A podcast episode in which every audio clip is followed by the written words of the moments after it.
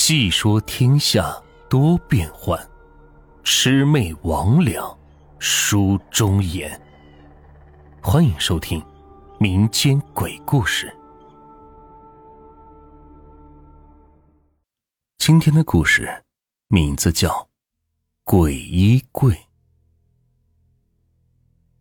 贫穷的村子，贫瘠的土地，贫困的人家，却由于固守到发霉的民风。和重男轻女的思想，让这里永远不缺的就是需要吃饭穿衣的人。柳孬，去你大爷家借点煤去，快点！张巧花一手拿着擀面杖，一手满是面的推开了堂屋虚掩着的门，看到六儿子正把手伸进桌上的一只碗里。哎，你又偷吃狗蛋的吃食，看我不打死你！说着就扬起手中的擀面杖。往六孬身上打，六孬急忙是抓了一把碗里的花生，没来得及塞进嘴里，三步并作两步跳进小院，顺手是拽了门边挂着的箩筐，跑出了大门，才回头吆喝着：“知道了，娘去了，多拿点。”张巧花紧追着两步，站在门口嘱咐着：“哦。”六孬高声应着。人已经转了个弯，不见了。这个六孬今年二十多岁了，好吃懒做的，上面清一色的全是哥哥。本来应该有两个姐姐的，可是生下来就死了。后来又有了一个弟弟，叫狗蛋，今年十多岁。他爹娘疼得不得了，逢人便说家里人丁旺，新的站不住脚，被老天爷收回去了。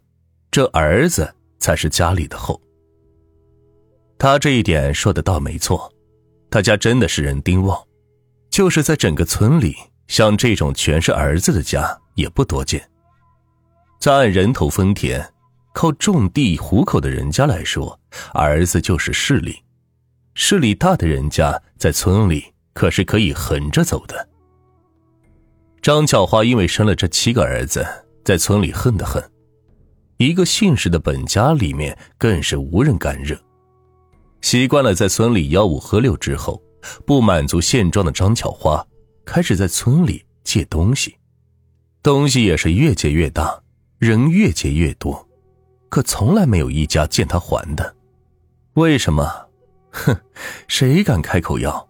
那是不想好过了，想被他指着鼻子骂大街。曾经有个不识相的老婆子。试探着想让他还东西，他把人家从早死骂到断子绝孙，直到骂累了才回去。第二天一有空就站在人家门口继续骂。本来肥胖的身体叉着腰，像极了一个大号的水缸，腰上的肉一圈一圈的颤颤巍巍的堆在身上，随着他嘴巴开合和手的舞动不停的抖动。那与身材极不相符的尖利嗓音，简直能把人的耳朵叫聋。这还不算完，还领着自己儿子往人家关闭的门上砸石头，可把老婆子吓坏了，连门都不敢出。从那以后，也再也没有人敢去要回借走的东西，被借的也只能是自认倒霉。六孬的大爷就是其中最惨的一家。他和六孬的亲爷爷是兄弟，他老伴走得早，就只有一个儿子和一个女儿。儿子得病死了，唯一的女儿体弱多病，嫁给了同村一个小户人家。本来婆家就不同意这门婚事，就更别提婚后和他会有多亲近。于是这一家就只剩下老王头一个人，那就是王巧花眼里的活靶子。这不，他把老王头家里能借的都借了个遍，还惦记着房里剩余的东西。老王头是被借怕了，但同脉的亲戚让他不能也不敢拒绝，只能是弓着腰身坐在屋里叹气。唉，老婆子，你说我的命怎么这么苦啊？要是你还在就好了。还能有人跟我说说话。老王头边说边粗糙的手掌抚摸着床头的衣柜，那是老伴在的时候最喜欢的东西，也是家里唯一一件像样的家具。上面还镶着一个长方形的镜子。从前老伴在的时候，总喜欢站在这里，把两鬓的头发抿得一丝不苟。可是现在这个柜子已经旧了，脚上成块的木头掉落，腿也少了一个，深深浅浅的纹路像是干涸的血一样，镜子也已经模糊不清。成片玻璃水银，像是密密麻麻的虫卵。但是这丝毫不影响老王头对他的依恋，因为他因衰老而昏花的双眼，总是不时的能在镜子里看到死去的老伴，这让他无比的欣慰。他认为那是老伴在安慰着他的孤独。大爷在家吗？听到六孬的声音。老王头心里咯噔一声，不知道今天又来抢什么了。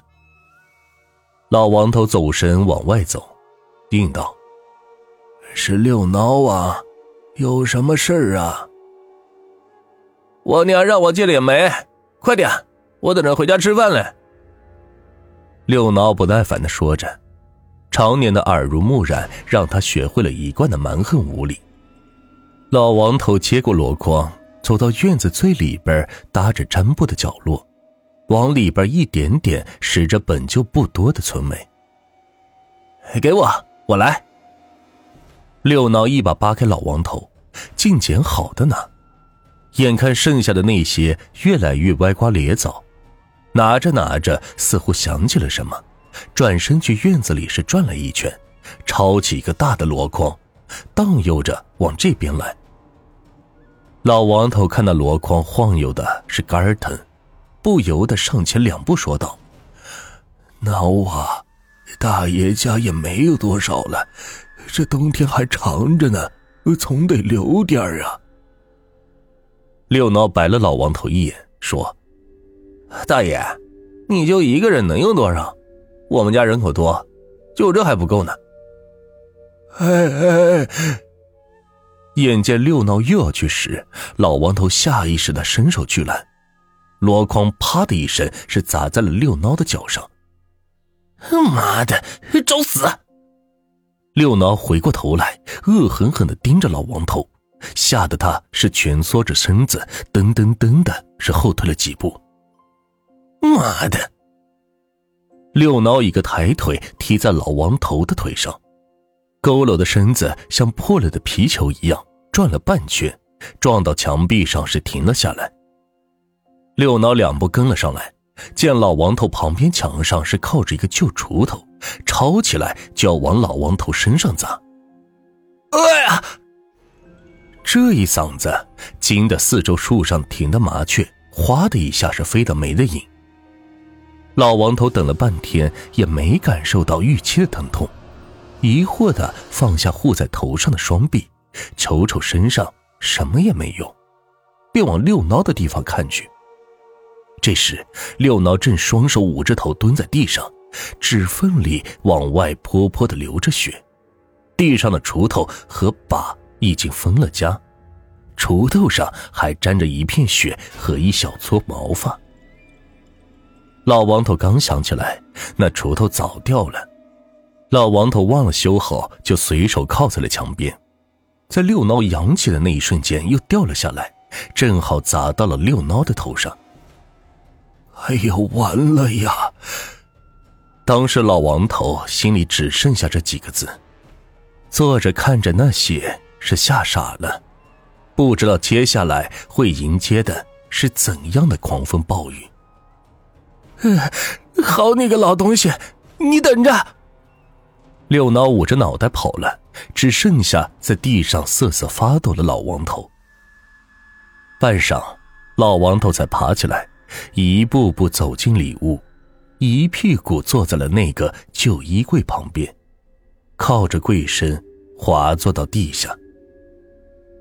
老伴呀，这下该怎么办呀？那群狼崽子不把我吃了才怪！